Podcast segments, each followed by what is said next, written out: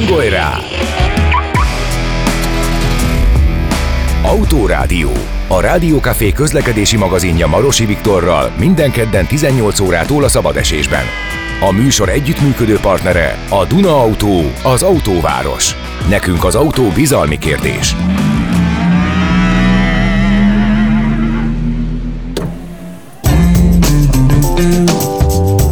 Ablaktörlő. Segítünk tisztán látni az autós világban.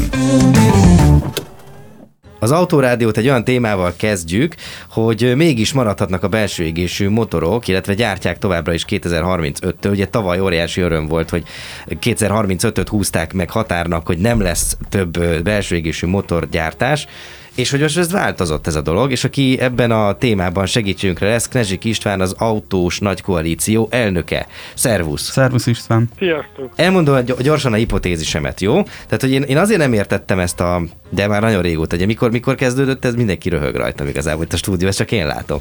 Szóval, hogy, hogy mikor kezdődött az egész elektromos autó mizéria? Már, már azért elég régóta, ugye már fejleszgetik az elektromos autókat, már itt vannak velünk, és én azt nem értettem nagyon sokáig, meg még most sem, hogy ugye vannak a belső égésű motorok, amikbe benzint vagy gázolajat kell tölteni, és akkor az, attól, azt, azt pöfögtetjük el. De hogy miért nem alakult át, miért nem egy már meglévő technológiát alakítottunk át mondjuk fenntartható üzemanyagra, hogy azzal töltsük fel. Volt egy időben a bioetanol, azzal mi volt a helyzet? Miért nem lehetett ezt továbbfejleszteni?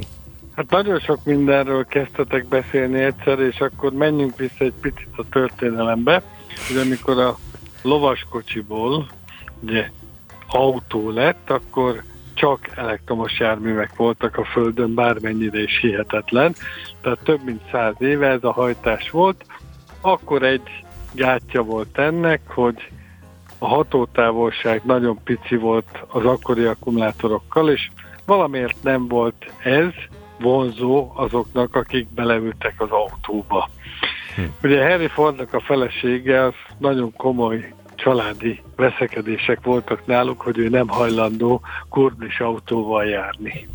Tehát ez egy ilyen nagyon-nagyon régi történet. Porsche volt az, aki az első lovaskocsiból elektromos hajtást e, épített, tehát nagyon-nagyon régi ez a dolog, és több mint 20 éve volt az, amikor a világ újra gondolta ezt az elektromos hajtást, bármennyire is meglepő, akkor az ottani Áheni egyetemen lévő hajtáslánc kutató laborban azért kezdtek el ezen gondolkodni, hogyha a világ mobilitásának 5-10 százalékát át tudnánk alakítani tisztán elektromos hajtásra, és ezeket a járműveket okos felhasználók használják inverteren keresztül, és amikor nem megy, nem közlekedik a jármű az inverteren idézőjelbe lóg, akkor meg lehet azt tenni, hogy nem kell csúcserőműveket építeni, hisz az autókban lévő akkumulátor részt tud venni a hálózat kiegyenlítésében akkor, amikor valamilyen oknál fogva nincs elég feszültség és áram nem áll rendelkezésre. Ez volt az ötlet, és hát ez nagyon-nagyon messzire vitt. Én hiszek abban, hogy tisztán csak elektromos akkumulátoros autóval nagyon sok dolog miatt nem lehet megoldani ezt a kérdést. Ugye felvetettétek ezt a bioetanol, biodízel kérdést. Igen. Ennek két baja van csak. Egyrészt, hogy nagyon-nagyon pazarlónak gondolom, hogy ha belegondoltok, élelmiszert állítunk elő, elsősorban ez kukoricából készült, és a károsanyag kibocsátást is beszéljük, hogy mi miért történik. Ugye a Föld úgy gondolja, hogy szeretnénk megőrizni az utánunk jövő generációknak a Földet, és minél kevesebb káros anyagot kibocsátani, de gondoljatok bele, hogy az egész mobilitás 21 százalék, egyfajta statisztika szerint, ezen belül 6-8 százalékot mondanak a személyautónak.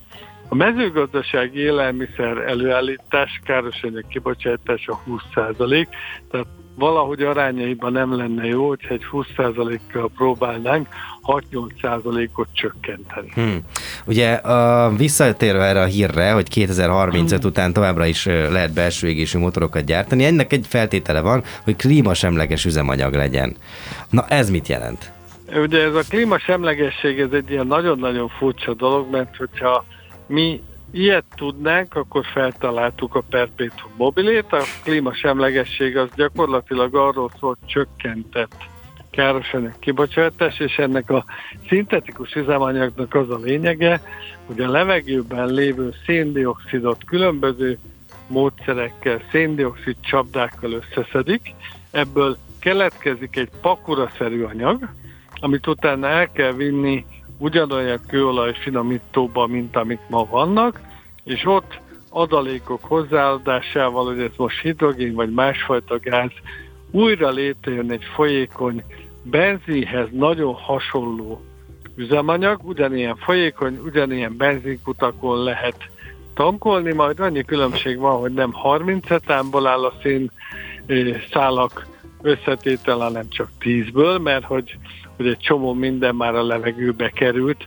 az előző kőolajból való kibocsátás során. Tehát nagyon-nagyon izgalmas ez a kérdés, és én hiszek abban, hogy a következő 10 évben 12 féle hajtáslánc fog velünk maradni. Én nem tudom nektek megmondani, hogy melyik lesz, ami csak velünk marad, 12 biztos itt lesz, és hát én hiszek abban, hogy ez a tisztán elektromos hajtás is része lesz ennek, de azért, hogyha megvizsgáljuk a járműveket, a gyártástól, az alapanyaggyártástól, a körforgásos gazdaságba alapanyagként való visszatérésig, és a hozzá kapcsolódó üzemanyagfajta előállítását, akkor higgyétek el nekem, hogy a károsanyag kibocsátása bármilyen fajta hajtásláncnak 5% különbségen belül van. Ezek Tehát, szerint akkor nem az ele- fajlagosan nem az elektromos autó a leghatékonyabb, ezzel azt akarod mondani? Én azt mondom, hogy az elektromos autónál ugye a gyártás során van egy nagyon nagy energiaigény és egy nagy kibocsátás, hisz nagy vízigénye van ennek a technológiának, az akkumulátoroknak az előállításának, hogy 38% káros anyag kibocsátással állítunk elő elektromos áramot ma, amióta Csernobil óta nem építünk mi atomerőműveket, vagy az egész világ nem épít, tehát valamilyen oknál fogva azon kéne kezdeni, valahogy a világ a második lépést akarja megtenni az első lépés helyett, és még egy fontos kérdés van, tudatos közlekedés. Uh-huh. Tehát végig kéne gondolnunk, hogy hova kell nekünk eljutni, mennyit kell közlekednünk, hogy ezt a közlekedést, mint tömegközlekedéssel, gyalogosan, egyedi közlekedéssel, kerékpárral, autóval, bármi repülővel tesszük, lóval, ugye a kocsi-kocsi, hogyha visszagondoltok, tehát nagyon sok minden van. Én azt gondolom, hogy nagyon érdekes az, amikor mondjuk a tejfelé visszakanyarodunk egy 5-10 kilométerre lévő boltba, mert elfelejtettük, és ezt uh-huh. valahogy nem mérjük meg. Hogy bevisszük a gyerekünket az iskolapadba, és akkor nagyon sok ilyen dolog valami nem biztos, hogy a közlekedésnek, a kibocsátásnak jót tesz. Uh-huh. Említetted, hogy szerinted nem feltétlenül oldja meg az elektromos autózás ezt a problémát, ugyanakkor más sem hallunk lépten mint hogy az elektromos autó ki a jövő. De hogy ugye van ez a 2030... Ez, ez a lobby, ez a lobby ez, része. Ez a lobby, igen, igen. ez jó hangzik. Nagyon, nagyon jó hangzik, meg jól lehet marketingelni, ugyanakkor 2035 azért ez viszonylag még messze van, tehát addig, hogyha ez a lobby ez megalapozott, akkor akár meg is valósulhat, hogy az övék lesz a jövő, de hogy István mennyire lesz releváns 10-12 év múlva akár még belső égésű motorokról beszélni vagy gyártani? Hát eleve 2035-ig gyártani fog mindenki, és onnan lehet az átállás. Aztán, hogy mennyire lehet megvalósítani, vagy nem, akkor mondok egy pár számot, ami érdekes lehet. Ha belegondoltok, 7 milliárd liternyi üzemanyagot adott el a MOL kisker hálózatán keresztül, és 20%-ot a konkurencia, tehát beszélgetünk több mint 8 milliárd liter üzemanyagról. Hogyha ezt a 8 milliárd liternyi üzemanyagot kilózsult átszámolom kilówattra, akkor nagyon sok blokknyi paksi atomerőmű blokk kell ahhoz, hogy csak ezt kiváltsuk, és ezt valahogy el kell vinni a fogyasztóhoz. Gondoljatok bele, hogy hány darab töltőre lenne szükség, hogyha itt mindenki ilyen technológiával járna. Tehát uh-huh. ez egy ennyi idő alatt megvalósíthatatlan álom. Hmm. Aztán, hogyha tényleg a földért akarunk tenni, akkor azt is felelősséggel mondom, hogy a mai akkumulátorok mellett és van fejlesztés, van innováció, és van egy csomó újdonság, amit még most tesztelnek, próbálnak, de a mai technológia mentén az emberiség ellen, a föld ellen elkövetett legnagyobb bűn tisztán elektromos autót olyannak eladni, aki nem megy ezzel a járművel legalább 50 ezer kilométert egy évben. Vagy mondjuk nem tölti napelemről az autóját. Igen, igen, ez volt még a másik, de ezt, ezt István, ezt hogyan számoltad ki, ezt az 50 ezer kilométert? Hát gondoljatok bele, hogy ugye a gyártás során van valamekkora, minden járműnek van valamekkora károsanyag kibocsátása, hogy elkészül. Az akkumulátor vélhetően, ha okosan töltjük, 8 év alatt elkezdi elveszteni a kapacitás felvevő képességét szép lassan, hogyha folyamatosan csepptöltéssel, lassú töltéssel töltjük, akkor sokáig megmarad ez a hatótáv megtartó képessége, hogyha nagyon sokat fogjuk villámtöltővel tölteni, tudjátok, amikor uh-huh. nagyon gyorsan 150 kW-on, akkor igen. előáll egy olyan helyzet, hogy roncsolni fogja az akkumulátornak a szerkezetét, és már nem fogjuk tudni föltölteni az elméleti 100%-a az akkumulátort, hanem lehet, hogy már csak 70%-ig, és olyan pici marad a hatótávolság, hogy járműként nem fogod tudni ezt az akkumulátort használni. Hmm. Egy autó árában nagyon-nagyon sok millió forint az akkumulátornak az ára. Nem valószínű, hogy egy akkumulátor cserét akarunk, lehet, hogy egy új autót akarunk venni, hisz az első generációs tisztán akkumulátoros autókkal Franciaországban nagyon sok telep van megtöltve, és nem akartak akkumulátort cserélni, akartak egy olyan járművet venni, ami sokkal több kilométert bír. És azokat megveszi valaki? Nem veszi meg senki. A régieket ott állnak az egyes generációk, és mindenki gondolkodik, hogy mi történjen vele. Hát jó, olcsón el tudják még adni. Nyilván első autónak jó lesz az. Érdekelne esetleg? Hát egyébként kipróbálnám most majd, ugye minden. Irány Franciaország a, a telep. jó, egy, visszatérve a lobbira, már beszéltünk ugye arról, hogy az elektromos autókért is folyt a lobby. Itt nyilvánvalóan itt ebben is van lobby, hogy 2035-től továbbra is gyártanak belső égésű motorokat. Ez, ez kinek, kinek volt elsődlegesen fontos? Nem tudom, kik a tulajdonosai a technológiának, nem fontos. Ugye még egy érdekes kérdés van, hogy mi fog történni azzal az 1,7 milliárd járművel, ami uh-huh. jelen pillanatban a Földön létezik. Ugyanis a szintetikus üzemanyag semmilyen átalakítást nem igényelve, ugyanezekben a ma futó gyártott járművekben felhasználható, és ugyanúgy üzemanyagként közlekedhetünk velük. Na, erről beszéltem én. Hát az elején. Csak én mondjuk a bioetanolt mondtam. Etanollal egy baj van, tudod, hogy az etanol az egy bizonyos idő után, miután természetes anyag, az idézőjelben meg fog romlani. Uh-huh. Ezért van az, hogy a motorkerékpárosok olyan üzemanyagot vesznek térre, ami nem az E10, hanem az E5-ös, hogy minél kevesebb ilyen természetes uh-huh. adalék legyen benne, mert ez ugye idővel kikocsonyásodik, és az összes üzemanyag rendszerét eltömíti az autónak vagy a motorkerékpárnak. Tehát ez is egy ilyen érdekes dolog, hogy oké, okay, hogyha nem használod, és mondjuk ezzel egy több százezer forintos javítás felé fogsz indulni, ahhoz mit fogsz mondani. Uh-huh. Ez a szintetikus, szintetikus üzemanyag, ez mennyire lesz drágább, mint a hagyományos, most tankolható üzemanyag? Mondja, hogy kevesebbet megyünk. Ugye Csillébe és egy pár helyen ennek már vannak kísérleti üzemei, vannak megvalósult lehetőségek. Ma az előállítása körülbelül 30%-kal kerül többe, mint a mai üzemanyagoké, viszont nem termelnek belőle nagy mennyiséget.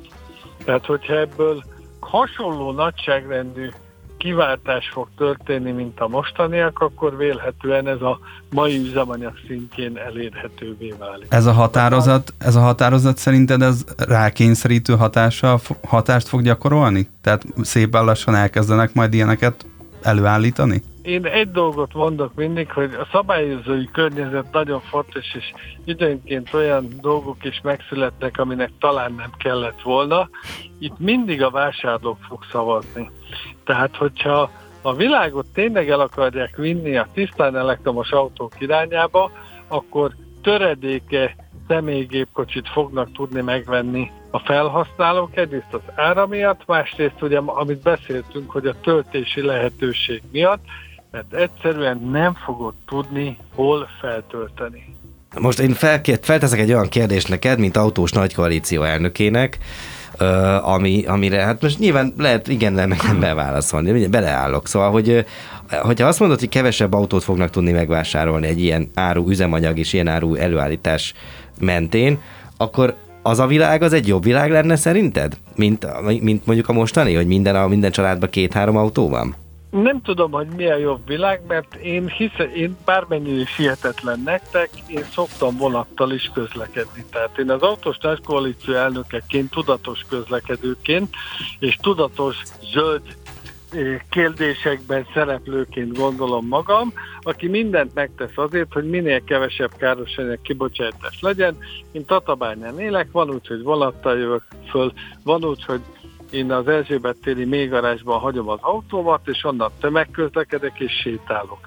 De hogyha lenne egy jó parkoló mondjuk itt az Etele Pláza környékén, ami zárt, ami megfizethető, és mondjuk tető is van fölötte a jégkár ellen, akkor vélhetően még kevesebbet járnék, mert nem feltétlenül az autó fontos, hanem a mobilitás. Hmm a jobb világnál maradva ugye ugorjunk egy két évet előre, amikor ugye 25-től jönni fog az Euró 7-es besorolás. Szerinted ezt fogják tudni teljesíteni a gyártók? Mert már az Euró 6-ot is eléggé ö, vértizadva oldották meg.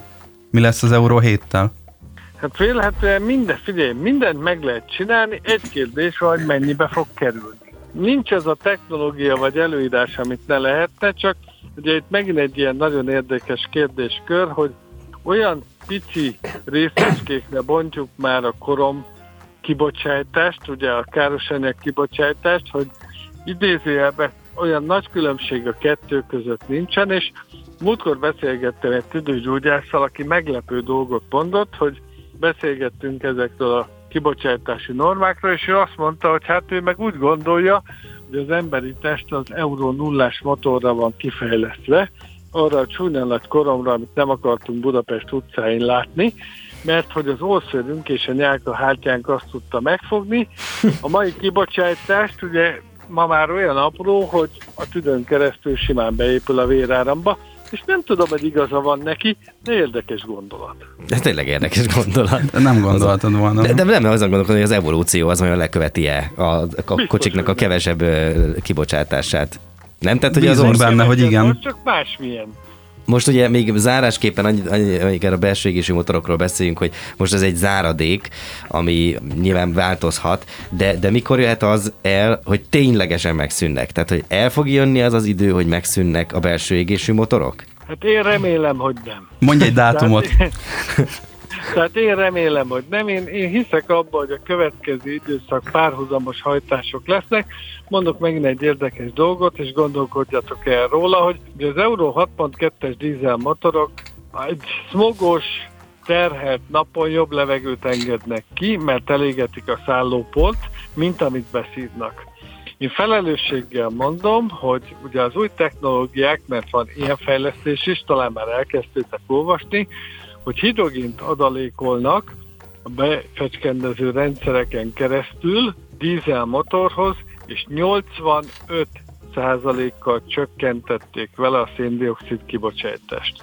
Tehát én nem temetném a mai motorokat, ez is egy csodálatos technológia, lesz párhuzamosan, hogy miből mennyit lehet alapanyag szinten valójában előállítani, hogy hogy tudjuk az ehhez a járművekhez lévő energiát előállítani, gondolok ugye az elektromosságra, a meglévő kőolaj lehetőségre, a szintetikus üzemanyagra, hogy miből, milyen áron lehet ezt megtenni. Ugye itt vannak az LNG kutak már, itt van a propán után, hajtások. A mai napig itt van, van olyan jármű, Dacia például, aminek egy csodálatos PB gázzal, Piaggio-nak, kis teherautó, ami benzinnel és PB gázzal is megy, és nagyon-nagyon sok mindent meg lehet evel a kis teherautóval tenni, és sokkal idézőjelben olcsóbban az üzemeltetésben, mert a PB gázzal mindig olcsóbb, és gondoljatok bele, hogy mekkora mizériák voltak, hogy nem volt üzemanyag, nem is olyan nagyon régen, hogy nem lehet majd kapni. Érdekes, hogy Svájcban azt mondják, hogy ha áramhiány lesz, akkor megtiltják a tisztán elektromos autóknak a közlekedését. Tehát annyi mindent lehet olvasni, hogy ebből ma bármire azt mondani, hogy ez az egy a jövő, az egy mm. igen nagy bátorság. Ö, nagyon köszönjük, hogy rendelkezésre álltál. Én is köszönöm szépen nektek, és hogyha úgy gondoljátok, akkor máskor is. Így van, akkor legyen, legyen. Szia, gyere máskor is. Knezsik Istvánnal, az Autós Nagykoalíció elnökével beszélgettünk az elmúlt percekben, és folytatjuk mindjárt az Autórádiót itt a szabadesésben, méghozzá azzal, hogy a Tesla drasztikusan csökkentette az árait. Versenyblokk. Motorsportban utazunk. A következő percekben arról fogunk beszélgetni, hogy meg lehet-e tanulni szimulátoron vezetni. Hogy ez megmarad-e a játék ópiumának, vagy ténylegesen lehet használni arra, hogy akár ezen vizsgázzunk, ezen tanuljunk meg vezetni, nem pedig a forgalomban. És aki itt van velünk telefonon, Őri Kornél, a Magyar Esport Szövetség Szimulátor Sport szakág vezetője.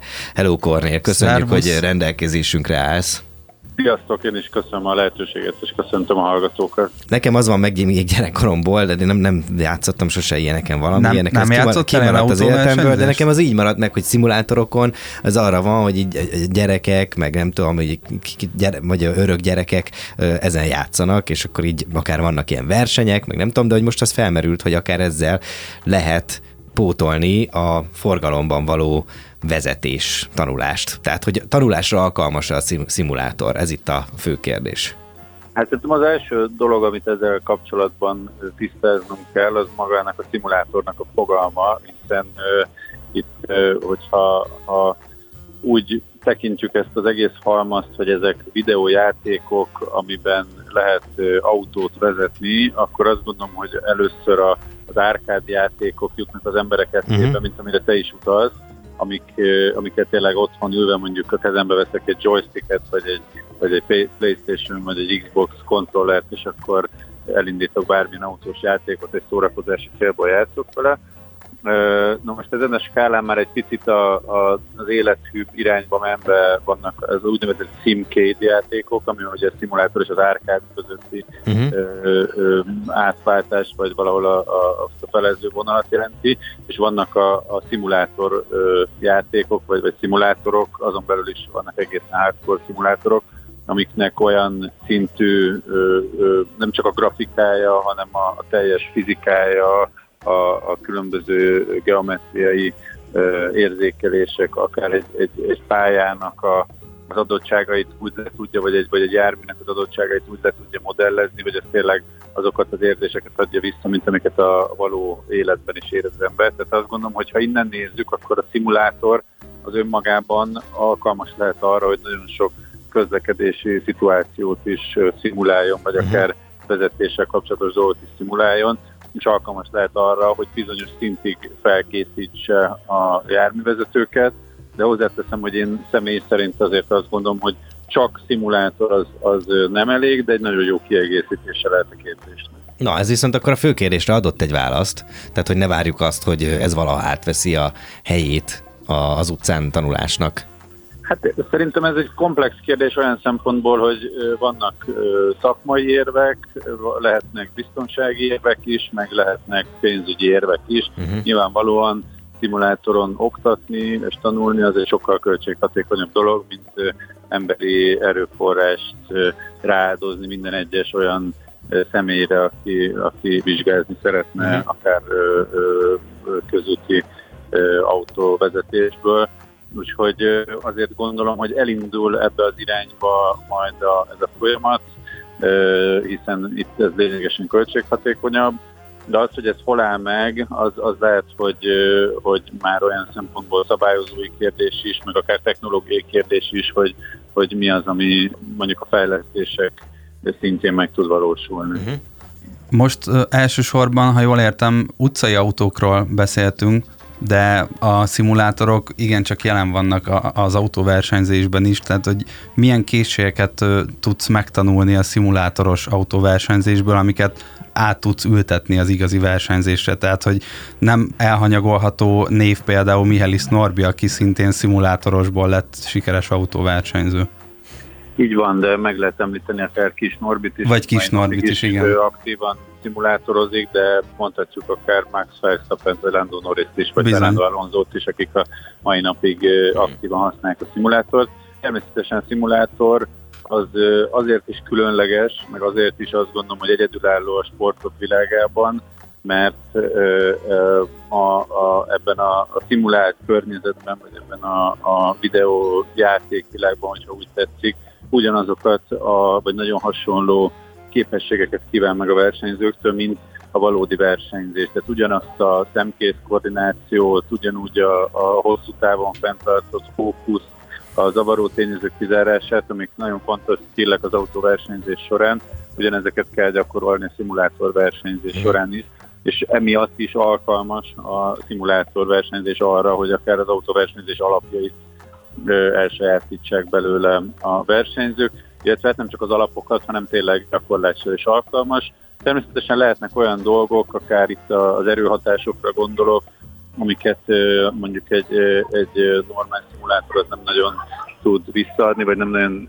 lehet ezeket a, a dolgokat megtanulni rajta, de, de azt gondolom, hogy egy bizonyos fokig ez egy nagyon jó eszköz lehet minden versenyző számára, illetve akár a tehetségkutatók számára, akadémiák számára is nagyon jó eszköz lehet, hogy, hogy ezen keresztül megtalálják a tehetséget, hiszen itt tényleg mindenki uh-huh. ugyanolyan körülmények között akár tud ilyen jellegű tehetségkutató versenyeken meg bemutatni a saját uh-huh. tehetségét. És mennyi ideig tart átszokni a szimulátorból a versenyautóba? Hát ez egy nehéz kérdés. Én, én azt gondolom, hogy ideális esetben a, akit érdekel a versenyzés világa, az, az valamilyen szinten a lehetőségeihez mérten azért a, a valódi versenykörülményeket is ö, ö, ki kell, hogy próbálja, és valamilyen szinten azt párhuzamosan érdemes csinálni a szimulátorozással. Ö, nyilvánvalóan, hogyha valakinek erre nincs lehetősége, akkor a szimulátorban is nagyon sokáig el lehet jutni, de az tényes való, hogyha valaki kikerül egy, egy versenypályára, és ott kell teljesíteni, ott érhetik olyan hatások, amikhez mondjuk nem szokott hozzá a szimulátoron, és akkor ott szükség lehet valamennyi időre, hogy, hogy akklimatizálódjon, de azt gondolom, hogy ez egyénenként eltérő. Ez alapján szerinted inkább előny vagy hátrány, hogyha szimulátoros múltja van valakinek, mielőtt igazi autóver, versenyautóba ülne? Ezt nagyon nehéz így általánosítva megmondani. Én, én azt gondolom, hogy ha csak és kizárólag szimulátoron versenyez valaki, akkor, akkor valószínűsíthetően sokkal keményebben kell dolgozni, és sokkal több munkát kell beletennie ahhoz, hogy a valós versenypályán megállja a, a helyét, de, de ezután átfordulhat, és utána kijöhetnek azok a, a pozitívumok és azok a plusz skillek, meg az a tudás, amit a szimulátoros környezetben megtanul az ember, úgyhogy, úgyhogy azt gondolom, hogy mindenképp egy, egy hasznos terület. Beszéljünk picit még az autóvezetési oktatásról. Annak milyen hatása lehet, hogyha elő, elsődlegesen szimulátorokon tanulunk meg olyan dolgokat, amiket ma például a, nem tudom, a gyakorlópályán vagy a forgalomban ö, csinálunk?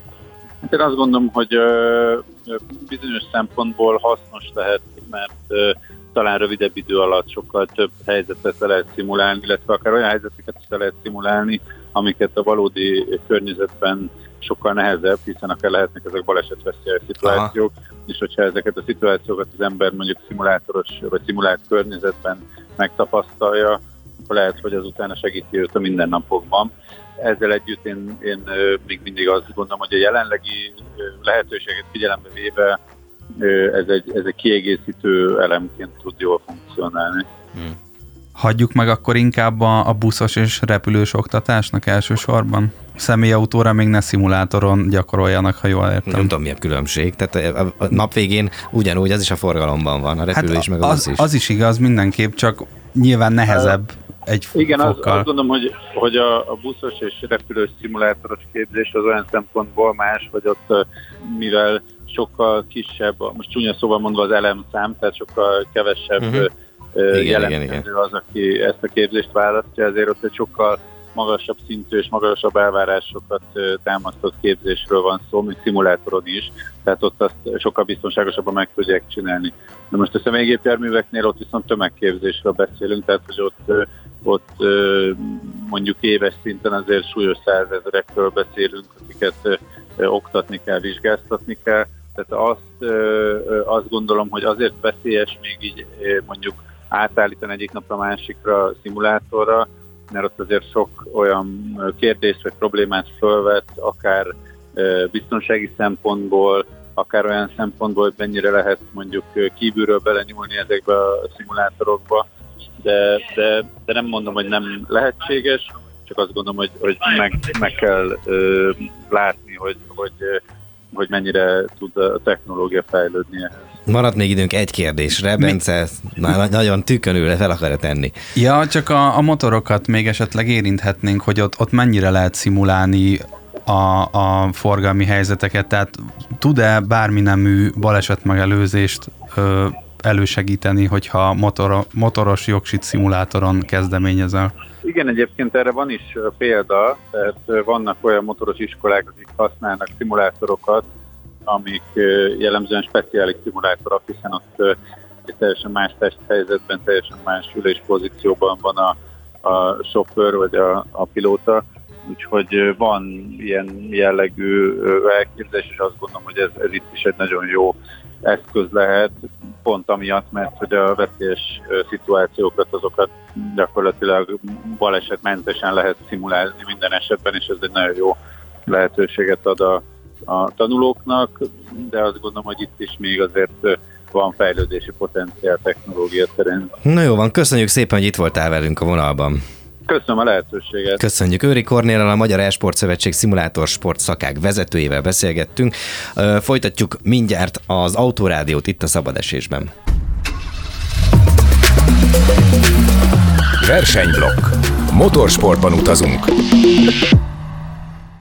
Elérkeztünk az Autórádió utolsó témájához, ami az, hogy az utca embere mit profitál a technikai sportokból. Itt van velünk Bunkóci László, rally versenyző. Sziasztok, Szia. Kívánok! A hallgatókat Szóval. is üdvözlöm. Eh, Mert egy nagyon ö, érdekes témába nyúltunk bele, mert hogy, hogy gyakorlatilag a, az autósportok és a mindennapi használat közötti összefüggést az emberek szinte a gyártás első pillanatától felismerték. 1906-ban Úristen, vele jegyzetek Ajaj. veszem mindjárt. Ez a durva. Az, az ennyi Messziről kezdjük. 1906-ban egy Borgéze nevű herceg egy autóversenyen vett részt, ahol egy Fiat, Fiat Itália típusú autóval versenyzett, és megtette a Párizs-Peking távolságot, mm. ami alatt elhasznált 16 darab gumit, amit a Dunlop fejlesztett, és ö, később ezeket a gumikat utcai használatra is tudták ha- használni. Vedd nyugodtan. Nem kell, Szőke Tibi volt. Igen. Rádió Café tulajdonos. Igen. És, ö, és ez volt az első alkalom, amikor nem, ö, nem szögekkel látták el a gumikat, ez volt az első alkalom, és hogy nem tömör gumit használtak, hanem már levegővel fújták föl a kerekeket, egy garnitúrát, a teszt Wow. használták, és aztán ugye ez gyártásba is került a Dunlopnál, Ö, valamint ez volt az a pillanat, amikor a kardán tengelyt is rendszeresítették az autóknál, hiszen rájöttek arra, hogy a szíhajtás helyett már a kardán az, ami, ami megbízhatóbb, és hogy a precíz megmunkálással a kardán sokkal tovább bírja a strapát, mint ezek a szíj meg lánchajtások. Tehát gyakorlatilag az autózás őskorától fogva ezek a fejlesztések megjelentek már a, az utca emberénél is. Arról nem beszélve, hogy 1912-ben már több szelepet tettek a motorra, ami, ami óriási releváció volt. És hát ez végigkísérte, ezek, ez a fejlődés, hogy a technikai sportok fejlődtek, ez végigkísérte az automotív industriát szintén. Ugye a legújabb fejlesztésekből például a Forma 1 esetében, ezt valószínűleg nagyon kevesen tudják, egy kevés párhuzamot látunk. nagyon keveset. De máshogy néz ki az De autó. hogyha azt a, azt a kérdést teszem föl neked, hogy, a, hogy mi összefüggés lehet egy londoni autóbusz és egy Forma 1 autó között, Légy akkor kedves, hozd meg velünk. Akkor nézzünk Bután. a Williams csapat 2009, 2009-ben fejlesztette ki, ezt felírtam magamnak egészen pontosan a KERS rendszert, amiről mindenki talán hallott, aminek pontosan meg a kinetikai, energetikai visszanyerő rendszert, ami az autó fék energiáját hasznosítja, ezzel üzemanyagot spórol meg, és hozzájárul földünk további életéhez, hiszen nyilvánvalóan ez energia megtakarítás, és egyébként is. Ezt a technológiát a Go Ahead nevű angol busztársaság 2012-ben megvásárolta, és beleépítette 1500 darab angol buszba, amik a mérések szerint nagyjából ilyen 30% körüli energia megtakarítást értek el ezzel. Tehát, Ó. hogy ez, egy, ez már ez az a szint valószínűleg, hogyha egy, elkezdenénk matekozni, hogy ez mennyi Hát, igen. energia, mennyi, Mennyi lóvé. légszennyeződés, mennyi, mennyi füst. Azt gondolom, hogy ennek azért a haszna azt gondolom, felmérhetetlen. Tehát, hogy egész távoli dolgok között is meg lehet találni az összefüggés. De egyébként a fékerő visszanyerés az az utcai autókra is jellemző, nem csak a londoni buszra.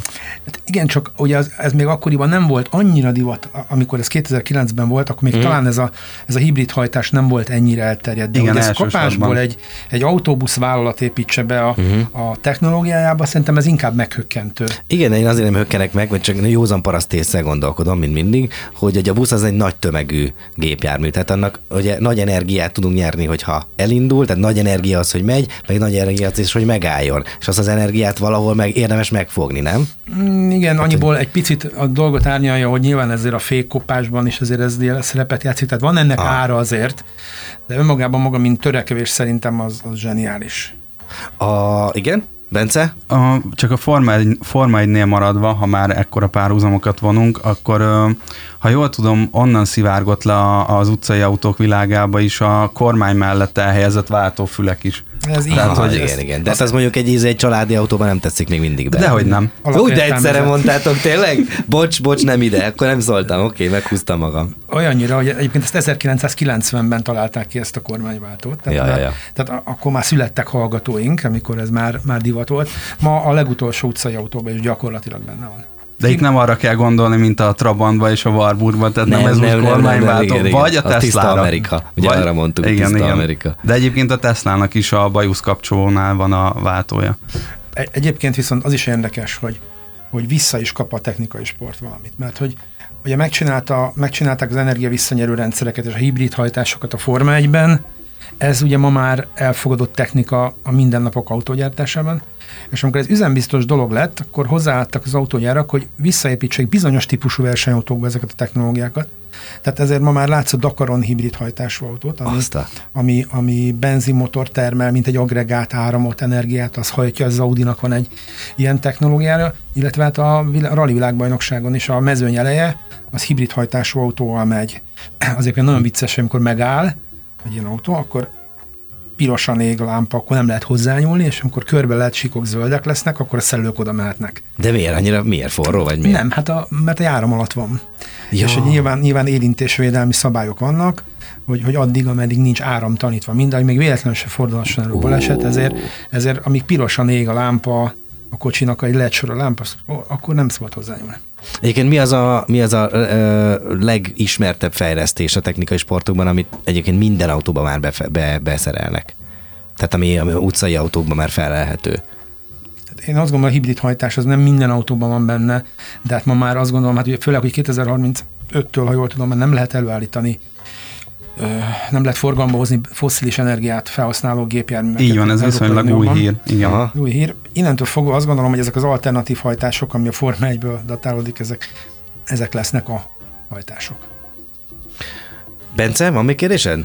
Öm, Csak egy felvetés, ha, ha már ugye maradunk az autósportoknál, és a, az annak a hozományaiból, hogy ugye az aerodinamikai elemek, mint például diffúzor, oké, hogy nem minden utcai autón van diffúzor, de hogy azok is nagyban hozzájárultak. Az micsoda? A leszorító erőt termelő aerodinamikai elem, így röviden Spoiler? is. Egy alsó, egy Pedig alsó a spoiler a spoiler. legfajnabb lett. Na, mi, jó, mi, mi mi az? Egy Egy tab- tablet? Igen. Ami... Jól le, lespoilerezted tehát az egész Bocs. tartalmat. Bocs, bocs, nem ide. Ez lesz, ez lesz a rovat másik címe. Bocs, nem ide. Szóval, igen, Szóval, hogy számtalan aerodinamikai elem, ami az autósportban felelhető, az szépen lassan megjelenik a, az utcai autóban is. Nem értesz egyet, Laci? Hát én, én azt gondolom, hogy számos esetben ezek optikai jellegű hozzájárulások. Értelemszerűen egy diffúzor egy, egy több száz lóerős utcai autónál annak van jelentősége, a mi családi, nem tudom, limuzinunkban valószínűleg semmi, jól néz ki rettentően alapvetően, de de önmagában véve még ezer ilyet lehetne mondani, gumifejlesztések, azok napi szinten visszaköszönnek. Tehát az, hogy... hogy Na ez az. A, da, a az, amire nem figyelünk, arra figyelünk a legkevésbé, mert az úgy, Így van. kell. Igen, tehát az nem véletlen, hogy, hogy minden, minden évben a te utcai Pirelli gumid, vagy a Bridgestonod, elnézést médiahatóság. De Laci közben fölnézett. Figyelj, ne, ne oda, ne oda. az ott máshol van.